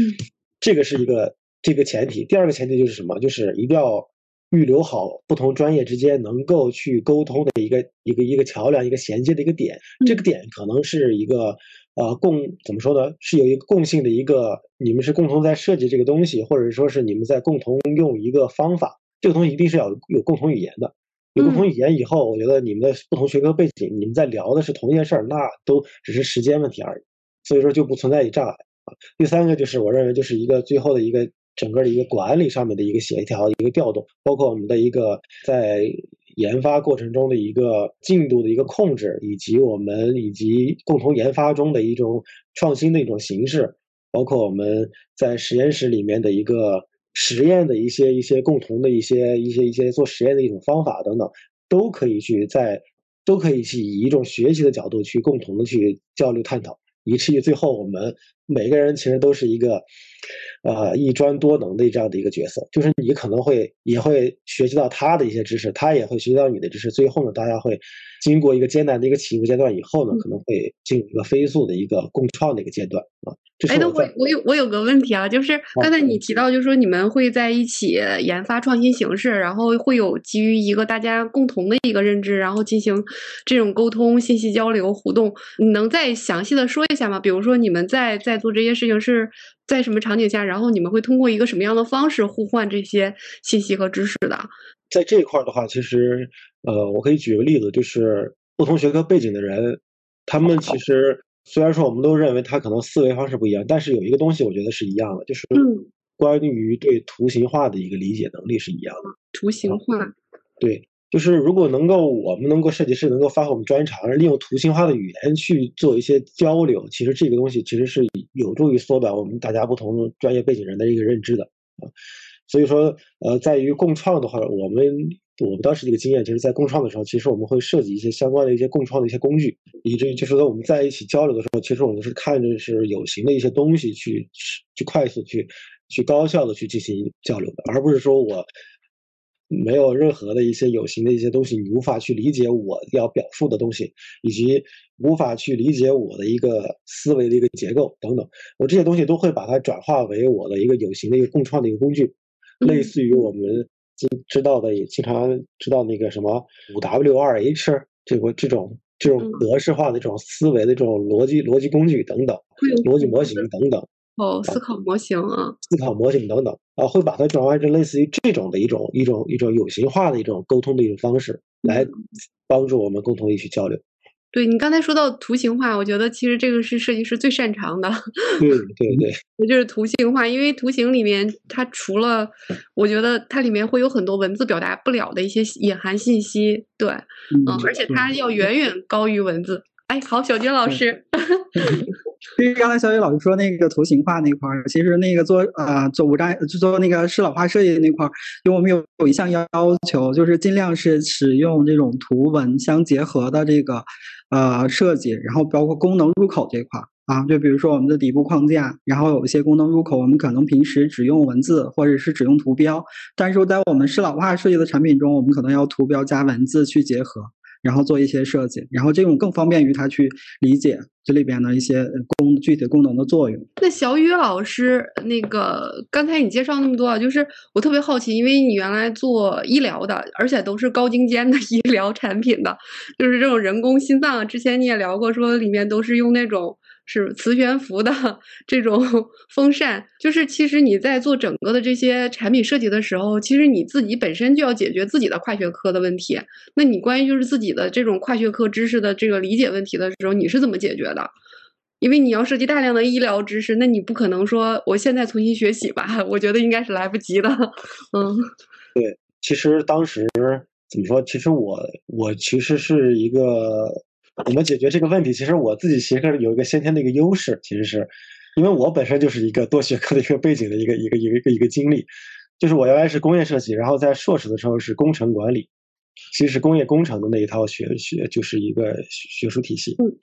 然后从工业设计到工业工程的学术体系，再到服务设计的体系，其实我是见了好多的不同的这样的一个一个一个一个学科的一种差异，思维方式的这种差异。嗯。然后。在医工结合这个领域，其实原来我工业设计，其实我也是工科啊，当时是一个工学的学学士啊。然后当时其实以这个这样的一个背景的话，其实医工结合其实对我来说不是一个太大的一个问题。所以说也是刚才也聊到了，就是自己也是非常就是善于去啊跟不同学科的人去共同交流。我觉得这是一个非常有意思、奇妙的一个过程。就比如说我们在做呃人工心肺的那个过程中的时候，啊，然后我们可能会呃我会和做软硬件的人会密切的去打交道，为什么呢？因为我是在负责产品的这个主要负责产品的这种本身的工业设计、结构、外观等等这些内容，然后我就可能会经常接触到我的一个。界面的一个图形，或者说我里面的一颗一块电路板的一个位置，里面电池的位置，然后等等这些东西，其实啊，只是怎么说，这是其中的一个学科。我可能还会和我本身那个泵的一个流体力学或者电机的一个专业的人跟他去交流，所以说他们会以我作为一个一个框架或者是一个载体，我会把他们都串起来。因为我们本身做工业设计或者做产品设计的时候，其实我们其实是相当于说是一个一个骨架的这样的一个角色啊。嗯，我们必须要啊让不同学科背景的人能够在我们的本身的这个好看的外观、可靠的这个结构的基础上，然后才实现它的一个功能。所以说，这是本身我们就像一个建筑里面的一个土木工程的一个角色啊。嗯，把这个底地基打牢。另外，我们要实现建筑的角色，让这个楼长得还要好看。然后里面的水电暖等等，这就是他们专业的事情，我们就需要融合去把它们装在我们这个产品的里面，让它更合理，让它更安全可靠、高效啊，让它更舒适的去把这个产品的这个服务把它啊带给我们的一个客户。所以说，这是啊自己之前在做医疗的这块的一个一个一个感悟啊，是这样啊。那个其实除了跨学科的话，就是前面小军老师，我我记得提到他提到了一个点，利用了 AI 技术。其实，嗯，我觉得适老化这块未来如果能够结合一些前沿的技术，也是有有很大的空间的。就是关于怎么善于利用前沿的技术结合适老化这块，嗯，两位老师有没有什么一些一些一些经验分享？那我先说一下我的理解，对对。对，因为百度这边也在做好多 AI 能力，包括我刚才说的，就是前期的做了一些 AI 的功能嘛，包括语音啊、图像识别这块儿。然后我们最近也上了一些一言相关的一些能力，它其实基于用户的那个基于那个底层大模型去做的这些一些相关的独立产品。那其实我觉得社老化这一块儿，我们现在的这种做的这些工作，都是为了，都是因为这种互联网就移动互联网快速的这种发展，然后之前的这波。啊，老年人就是我们现在面对的这些老年用户，都是没有接触到移动互联网的这波用户，然后去我们去通过我们的现在已有的技术，然后包括我们的这个体验，然后去解决、去弥合他之前遇到的一些呃，就是对于互联网的一些认知不足，然后或者是就是身体机能下降造成的这样的一些体验上的一些工作，然后我们做的是这些，然后当然我们。如果要展望未来的话，其实就是我们在面对下一波的这个老年人，他其实对移动互联网非常熟悉，所以我们现在研究的一些技术，比如说 AI 技术，其实是相当于现在对于常规用户，它是比较于偏于前沿的一些点。那等到我们现在的这波用户老去的话，他可对可能对来他来说需要重新学习的一个过程。啊，所以就是一个是说，我们可能如果要是 AI 啊，或者呃 AI 的一些能力，然后对于后续的未来的一些呃老年用户，可能需要重新去学。然后还有一个是我们设计师其实也比较关注这个 AI 相关的一些能力，然后去把它结合到现代的啊大呃适老化的一些产品设计中，然后去能。把这个社会化的服务给提高，然后这也是一方面啊，所以说两块两个方向上面去跟 AI 相结合的一个点吧啊，我自己的理解啊，这个也是不一比比较片面的一个点。谢谢谢谢小金老师，然后那个嗯，其实小雨老师那个您如果说可以从可以从一些其他的角度来来做一些补充吧。好，可以可以。可以，嗯。就是刚才那个于老师说的这个人工这个智能的这一块儿，其实呃我也在怎么说也在思考，就是我们可能是不是未来会变成就是我们提到的那个元宇宙的一种社会啊？在元宇宙社会下，我们的这种适老化的这种服务该怎么样去去设计？可能是我们值得去思考的一个问题。然后我也在想，就是在未来的这种全新的这种信息社会。然后可能我们现在的一些相关的这种服务或者是设计可能并不适用了啊，然后可能会在主要是在这种场景的这种差异上面啊。目前我们其实的做的一些设计，其实可能是集中在我们现实的真实的这种场景里面，但是未来可能我们如果真的有一天到我们的元宇宙的一个情况下，那么我们的一个身处的一个场景其实是一个虚拟的一个场景，在虚拟的场景下，我们如何进行设计？这个就是其实是值得我们思考的，是不是我们场景的设计的时候，它的一个主题性、文化性、它的一个美学等等啊这些方面啊，是不是都有我们设计师的一些啊一些一些一些贡献在里面这一块啊？然后呃，另外在未来的话，比如说像这种元宇宙，它能给我们带来一些什么样的一种变化呢？我觉得其实，我觉我认为是。呃，包括我们的人工智能也好，我说我我觉得它最大的一个变化，可能就是刚才您提到，就是一个人机的一种共创，我认为是，嗯，包括我们现在的知道这个 Chat GPT 可以帮我们去编写一些，呃，一些小的一些一些一些文章啊等等这些东西啊，其实人工智能在逐步的在也在。发挥出它的一些啊特长的一些长处的一些东西啊，但是我在想啊，未来的话，我们的一个人机共创到底是一个什么样的一个局面呢？我们未来的一个适老化设计是不是也是人机共创呢？这个也是我们值得去思考的。然后我在想的话，这个去聊呃未来，包括刚才您提到这个 AI，包括元宇宙等等，他们的一个设计的时候，其实我们可以探讨一下他们的一个设计原则。这个设计原则其实也是我们设计师应该第一第一块去去理解到的，就是在不同的场景、不同不同的环境下，我们的这个设计该怎么样去做啊？我们的这个适老化的这个设计，在 AI 的背景下，在人工智能的，在这个未来元宇宙的背景下，该如何去设计？啊，这块的话，我认为其实和我们现实中应该是截然不同的。就以服务设计为例啊，服务设计在现实中的话，其实是可能是以用户为中心，强调这个呃利益相关者之间共同创造啊。可能到这个 AI 的情况下，可能就不是所有人的之间的共同创造，而变成了人机的共同创造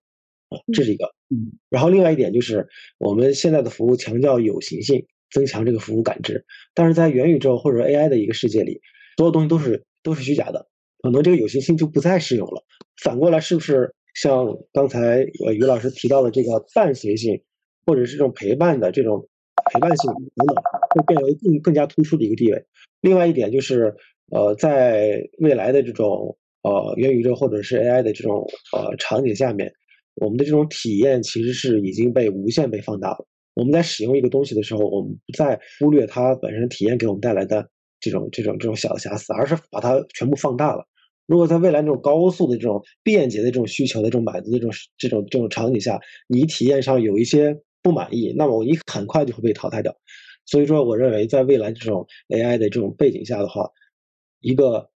以体验为中心，可能会呃强弱我们的怎怎么说呢？也是也是在这个原来的这个需求的一个基础之上，在需求基础上，我们的一个体验一定是做到极致的啊，是这样的一个一个一个这样的一个原则，可能是啊。以上呢，可能就是我自己的一些一些关于您提到这个 AI 啊未来的一种一种一种思考啊。就特别好，就是刚才其实小鱼老师你提到了一个点，就是前面我们我们聊了很多啊，其实都是针对于老年人的一些实际的需求，解决他现实的一个生存状况的。但是其实刚才你提到了一个点，就是更往前迈了一步啊，可能不仅仅是考虑他的生理需求，可能更多的是从他的精神层次的和他的这种对对于自己自我在老年阶段了，那他他生命意义是怎么是什么样的？那他怎么去来更多的去在一些一些新的场景下面来实现他生命的意义？我觉得可能就直接又跨越了更高层次的需求了。对，那关于这块，小军老师再说一下，明确一下方向。其实其实就是就是技术加服务吧，然后怎么能够就是在呃他的老年人的生理生存需求的基础之上，然后怎么去实现他更多的自我自我价值的实现，可能实现他的生命意义，可能会更多的满足他的精神和和心理层面的吧。对我我是觉得俩问题啊，就是一个是新技术应用这块儿，其实是一个探索的一个点嘛。其实这个大家对于适老化这块怎么去应用新技术这块，其实都不是特别特别有方向，还是都是探索中。然后，但是基于现在的一些满足，其实我们可以看到一些就是好的一些点。比如说，我我我有印象比较深的一个一个调研啊，我下乡，然后之前去到那个邯郸这边，然后有一个农村的县城里边，县城的农村里边，然后他是一个老年人，他其实不识字。他其实就是嘛，现在我说的这个现当代的这波呃，这波老年人的这种现实的问题，他不识字，但是他用了一个产品，就是呃抖音啊、快手啊什么的，去发自己的一些视频。然后，因为他是一个那个话剧啊，不是叫什么啊皮影戏剧团的一个演员啊，虽然他不识字，但他会唱。然后他就去分享自己的这个特长的一些。视频，然后他的这个好友啊、点赞数啊都比较比还比较多，所以我是觉得这个已经是通过这个新的一个产品形态，然后去满足于老年人这个退休以后，或者是他现在的这个业余生活更丰富的这样一些诉求。所以这块我当时看到以后，我还是感触挺深的啊。那目前的一些产品功能，其实都是站在这个角度来说去去做这个需求满足的啊。我是这么。认为的，嗯，哎，未来我们我们那个就是大字版的 APP 还会还会再做迭代，然后未来还会有哪些？其实有两个方向，我我们在做，一个是说啊，对听的这个满足上面啊，然后因为我们看到好啊，现在行业的竞品它其实对看看啊文章、看小说，然后看视频的这个满足，其实啊做的已经比较呃深入了。然后，但是听的这个满足相对来说会弱一点。那这个听的场景其实适合于老年人，因为我们看到老年人可能每天早上起来，他一边做饭，然后就一边要听一些新闻，然后然后有呃老年人他一般遛弯儿，然后他可能就听一本小说或者听一个短剧，然后都是一些老年人确实的一些场景里边。啊，会存在的一些要求，然后我们在做大字版的时候，会把听这部分的能力给做强，然后从看听的结合，然后去全场景的去满足老年人在啊全天的各个场景里面的真呃一些具体的诉求，然后这是单独的一个功能上面。然后还有一个啊，我是觉得大字版可以有改进和提升的空间，就是针对于细分用户。然后因为小雨呃小雨老师之前也提到了说，就是老年人的诉求是不太一样的啊。因为从那个大字版这边还不是不光是老年人，他其实中老年人嘛，就是四十五岁以上的，就是他的身体机能的退化都不太一样。然后包括他的教育程度，然后在地区的分布啊，然后参加的一些工作的背景其实都不太一样，所以导致了他。有各方面的一些特别精细化的一些诉求，那所以在大字版针对于不同用户的这种细分的用呃细分场景或细分功能的满足上面，其实是有提升空间的。然后我我我个人呢是觉得是两在这两点上，然后目前产品这边也在发力做一些细节的一些工作。前面我们聊了这么多，就是其实关于适老化这一块，根据不同的细分人群，其实。比如说，他可能是活力型的，在这就是还可以自主的去组织这种业余生活的时候，对他可能你针对的产品形态，然后以及你你应用场景上面的一些痛点是完全不一样的。我觉得可能在每一个细分人群上都会有很多的一些产品的一个空间。对我觉得这个这个都是空白的。现在，那你们觉得就是说，在未来适老化设计这块儿，那个需求趋势还会有哪些吗？除了我们上面聊到的。要不我我先 说，小雨，好，好啊，其实就是针对这个问题，其实我其实也在也在就是思考，其实我们的适老化，其实刚才也说它的一个场景，其实这个场景的分类其实有挺多种的，它有需求的这种场景，还有它真实生活的这种环境的这种场景啊，嗯嗯，然后其实适老化设计，我觉得其实集中在三个这种真实的这种场景里，第一个其实就是它的一个卧室，然后另外一个就是他自己的家庭，还有一个就是他的一个。社区，这三个其实是为什么这么单独的去提出来的？这个其实也和他自己身体机能的一个衰退，其实是成为一个一个一个线性相关的一个。如果他是活力老人，他的一个主要活动范围其实不光是他的卧室，不光是他的家庭，他还包括他的社区。他经常去跳广场舞，经常去社区里找人聊天、下棋、喝茶、购物，还可能去怎么说做志愿者 等等。但是如果他身体机能出现衰退以后，那可能他的活动范围就会逐步缩小到他的一个家庭，以至于最后可能他自己全失能了以后，完全失能了以后，只能躺在自己他的床上，变成了他的一个卧室的这个范围。嗯，所以说，呃，未来我们的一个适老化设计，其实一个趋势，我认为其实是要能够理解这个空间的一个变化和他自己本身需求的一个变化的这样的一个一个一个背后的一个一个一个需求的这么的一个。一个差异，如果能够发掘出这些差异，我认为我们可以去很直观的去发现未来我们适老化设计应该怎么样去做啊？可能我这个说的可能会比较理论化，没有直观的去告诉大家，你应该去设计它是不是设计一个它的一个家庭床位。我在家庭床位上直接可以实现我在医院里或者在社区里我就得到的一些相关的一些医疗上的一些监护或者护理等等。嗯，其实背后道理是相同的啊，然后。以这个例子呢延伸来理解的话，其实我认为其实是未来的设计需求啊，那少化设计需求其实是成两个趋势。第一个趋势其实我认为是，呃，让这个服务能够从社区到家庭到他自己的床位，能够让这个服务能够由大到小能够汇聚在这个老人身边。这个其实我认为是非常关键的，因为老人身体本身他出现衰退以后，他逐步到呈现一个躺在床上的一个过程。嗯，但他原来。享受到的一些服务是非常多的。到他躺在床上以后，他享受的服务其实非常有限，可能只是喂个饭，帮我翻个身而已。可能条件好的会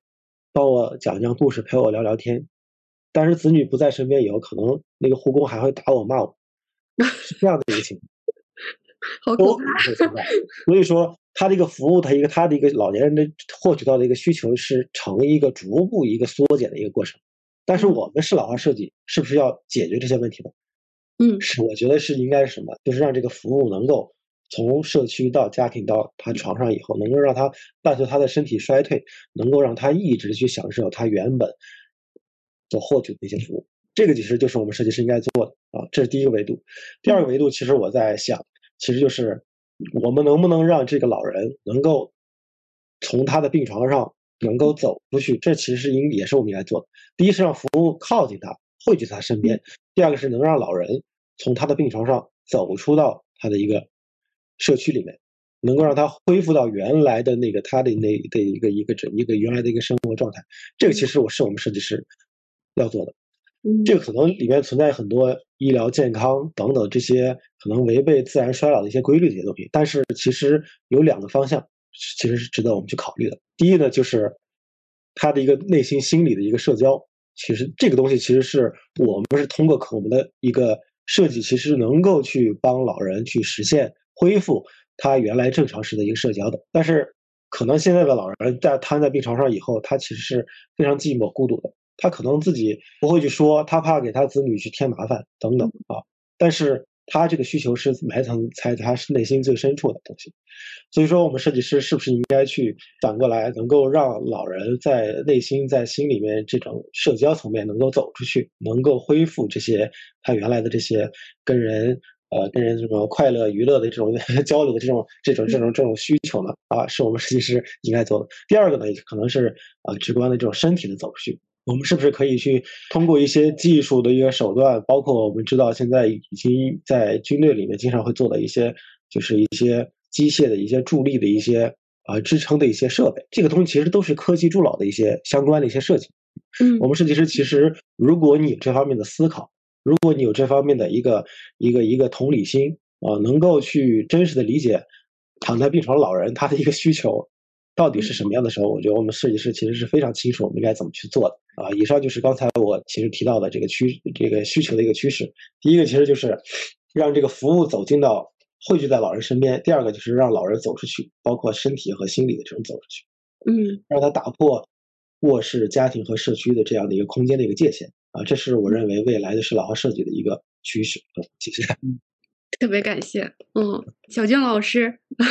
其实趋势这块从移动互联网这一块，嗯，对于服务的话还是分场景呃这个满足这一块，然后还有一个就是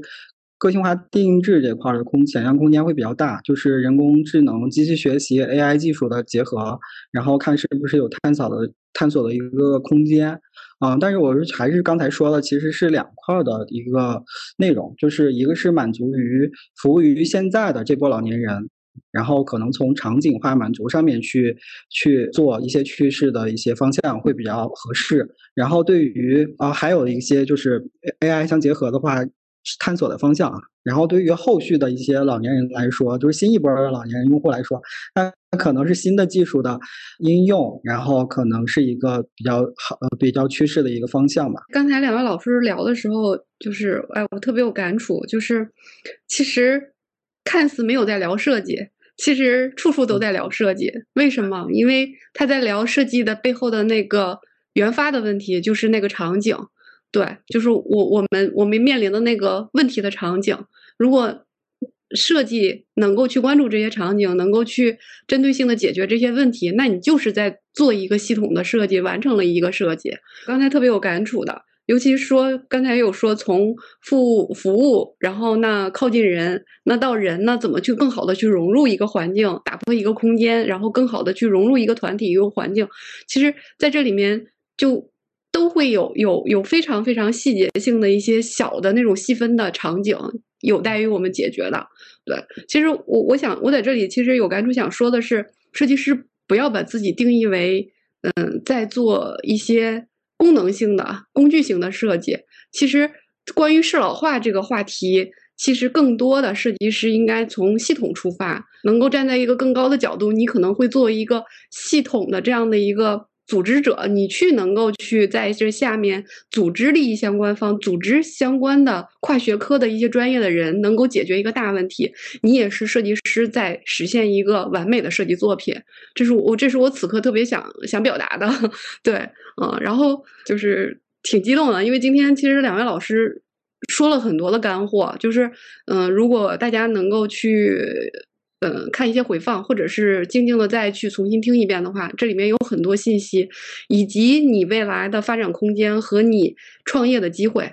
这里面真的有很多。就我我我真的觉得建议大家能够去嗯好好的去品一品里面的东西啊。那刚才其实有聊到了说。未来设计的趋势，就特别想问问老师，就是未来设计师应该如何应对？其实就是设计师应该具备什么样的技能，能够去适应这个适老化的这个发展？就是能不能给他们一些建议？因为我这边的放就是它应用场景会比较小一点，然后所以我可以先说一下。好，所以设计师这边其实刚才也反复提到了，就是以用户为中心的这些理念，其实是其实是从这个体验设计师这块一个，不管是现在还是未来，都有一个通用的一个要求标准吧。啊，然后还有一块就是刚才这个小老师其实也说到了是跨学科，因为他本身小老师那边自己就是一个跨学科的一个研究的一个人，所以对是呃对那个。呃，设计师这块其实要求也是跨学跨学科里边的一些研究，包括我刚才介绍的，就是大字版的设计师，其实做了好多标准的研究，都是跨学科的啊。所以我们是通过其他学科的东西来推导这个就是移动端设计上的一些标准。所以这个跨学科的这个融会贯通方向，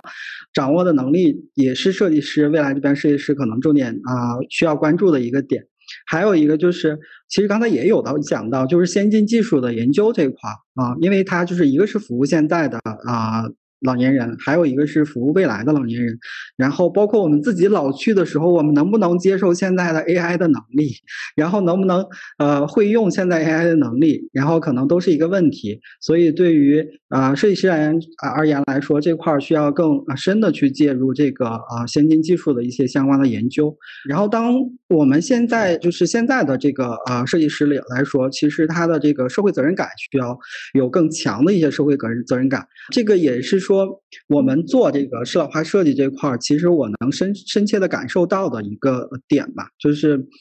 其实呃可以可以举个例子，就是我们在做是呃大字版的时候，它开始的时候是调研，然后因为我们平常工作都很忙，所以我们不会关注到身边的这个亲朋好友或者是父母，然后当我们拿着一个产品呃拿着一个界面说，哎那个爸爸你看一下这个字儿，你能不能看得清？当时他放的很远，然后说我看不清，然后我当时的内心就特别有波澜的那种感觉，就是所以说就是这个社会责任感油然而生，所以说我要解决这个像我父辈一样的人遇到的这个问题，所以这个社会责任感，我是觉得设计师应该做适老化这块应该重点关注的一个点，所以几个点吧，我刚才说的这个，好的，那就是我也 就补充一下，就是。其实，呃，我也听了于于老师说的这个，也特别有感触。就是，呃，包括我们提到的这个以用户为中心。其实，做一个设计师，一个好的设计师，我认为是是非常难。然后，我认为这个职业其实是非常荣耀的一个职业。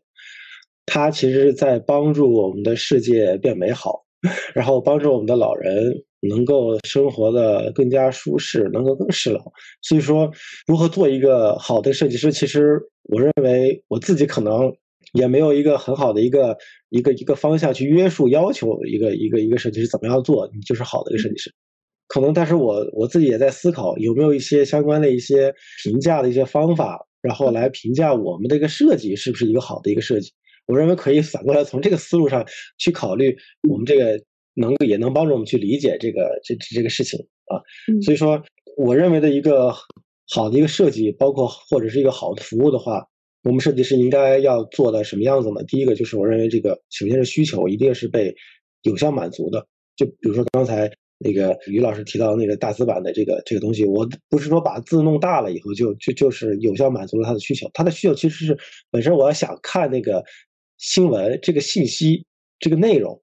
如果这个内容你根本和我的需求不一致，你那么你这个字放的很大很舒服也是无效的一个一个满足。所以说，这个用户这个需求我们一定要是有效去满足，这是第一个前提。我们设计师要要要要理解的这个做的这个第一步。第二个就是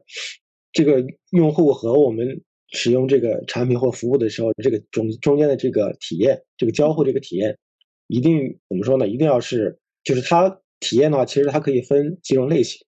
一种是情绪的一种体验，然后一种是认知的体验，还有一种是它的一个意志体验。情绪体验的话，就是大家知道的，我们快乐，我们不不高兴，我们愤怒等等。我们使用一个好的一个产品或服务的时候，我们一定它情体验一定是正向的，我们希望它是一个愉悦的、快乐的一个体验啊。所以说，这设计师我们一定要要知道明确它的情绪体验，我一定要是一个正向的。然后认知的时候，认知体验有非常多啊，但是我们其实。我认为 使用一个产品或者一个服务的时候，它的一个认知体验一定是是高效的。就是我使用这个东西的时候，我不是它的一个效率性，一定是快速的满足我的需求的。这个东西，我认为是我们设计师应该做到的一个一个一个另外一个关于体验上的一个一个一个一个一个一个 考核的一个点吧。啊，嗯。然后另外就是关于我们产品或服务的一个交付的一个这样的一个一个一个一个控制这块的话，我认为对于我们的产品一定是安全的，一定是一定要设计的是安全的，一定要设计的是可靠的。我们的环境设计的一定要是舒适的，然后我们的信息的设计出来的一定是传递的是准确的。我认为这个这个这个就是我们呃将这个服务或者是产品已经是做到非常好了。但是里面还有一点就是这个人。就是包括我们设计师，还有包括我们在做事做这个服务或者产品里面的这个人，我想这个人，他一定是移情的。这个人就是一定要是有同理心的。你如果是没有同理心，你很难去理解用户，或者是很难给这个用户去传递一种呃一种一种一种一种，这个这个也是一种场景，传给他一个什么场景？就是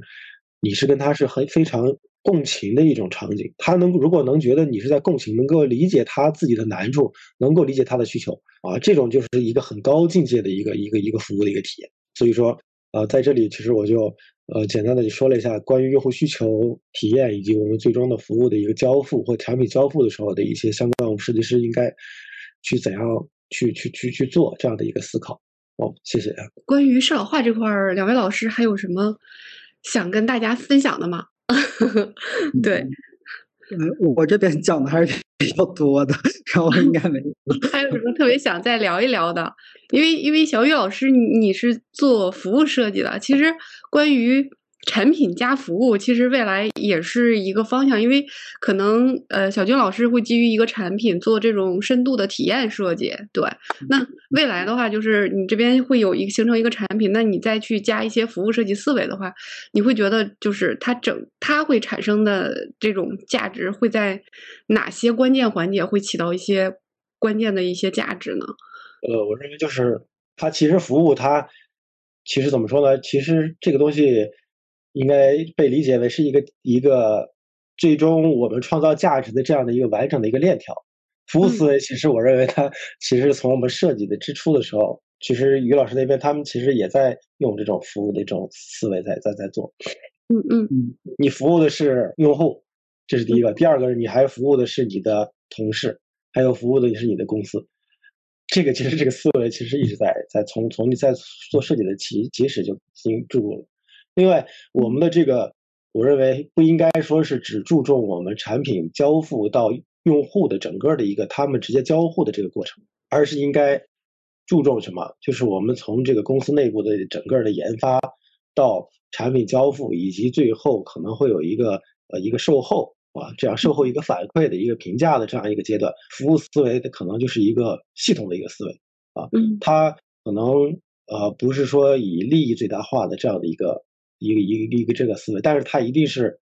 价值最大化，一定是让公司采用这种思维方式，一定是有它的价值的。它可能会在短时间内没有作用，但是它长期以后可能会在效率上面以及在用户的一个体验上面会有一些质的一些变化。因为它从我们在做设计之初，可能就会用服务设计一些思维或者工具方法，可能会有一些相关的一些。不一样的视角去综合，去更加全面的去考虑我们这个设计该如何去做。包括上次我也跟您跟您分享过服务设计的一些思维方法，在呃我们的产品设计的时候，确实会有一些不一样的一些点，会让我们去理解啊这个产品应该应该这样去做，可能会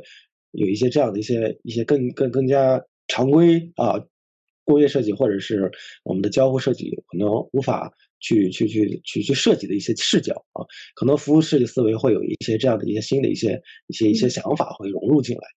嗯，这样的话，它从我们的研发到我们的一个最终的一个呃交付，以及最后的一个呃迭代啊，这样的话其实是形成了一个完整的一个价值的一个。呃，创造的一个链条，这个就是服务设计思维的一个核心。其实我理解是从你从设计协同，然后到你做到设计增值，最后然后你以设计来驱动整个它闭环形成，就是产品和服务不断的去去滚动迭代，然后让它的整个的体验会更好。嗯，那今天其实聊的挺多的，对我觉得其实信息量还蛮大的。然后那个。呃，时间也不早了，然后我们看看评论区有没有有没有一些问题。如果没有的话，那我我们今天就聊到这里。嗯，特别感谢两位老师今天精彩的分享，然后给我们这么多呃经验和呃建议吧。对，然后我们从。从设计聊到了人，又聊到了社会，然后又聊回来了。其实都是以以人为出发点嘛，嗯，最后能够有一个这样一个善意的设计，能够促使人更更好、更幸福的这样的一个话题。那非常感谢两位老师。然后那个，那我们结束今天的直播。然后那我提醒一下大家，就是欢迎后边持续关注我们的直播栏目和后续的内容发布。那。特别希望啊，因为我们现在在做一些内容的探索，也特别希望找一些前沿的、冷门的话题。你会发现，我们做的内容它不是为了流量，真的是想做一些有深度价值的。那可能这些内容，至少在现阶段来说是冷门的，对，所以我们也特别希望能够有很多的朋友能够去加入到我们的直播群聊里面，欢迎能听到不同的声音来讨论、讨论和分享。那我们也希望得到更多的反馈，以及大家有感兴趣的话题也可以告诉我们，嗯，然后我们也会去根据大家的一个需求，我们去传嘉宾来去聊这些内容。那再次感谢两位老师，那我们今天的节目就到此结束了，好，拜拜，拜拜，嗯。我们今天的节目就到这里了，非常感谢大家的收听。如果你有感兴趣的话题呢，可以给我留言。同时，我们也为听众朋友们创建了听友群，欢迎大家的加入。具体加入方式可在每期详情里查看。下期再见。